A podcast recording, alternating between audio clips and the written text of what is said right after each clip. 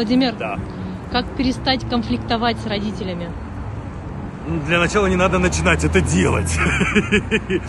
Если вы очень молоды, и вам кажется, что вас все время не слышат или не уважают вашу точку зрения, постарайтесь доносить ее до родителей на их языке. Если вы уже взрослый человек и продолжаете конфликтовать с родителями, значит, вы в себе не проработали, наверное, как минимум уважение и семейные отношения, потому что вы же тоже родитель или станете им.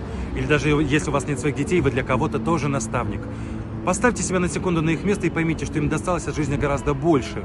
Э, По башке 20 лет назад в этой стране жить было гораздо сложнее, и они просто, может быть, не умеют выражать свою любовь так, как вы хотите это.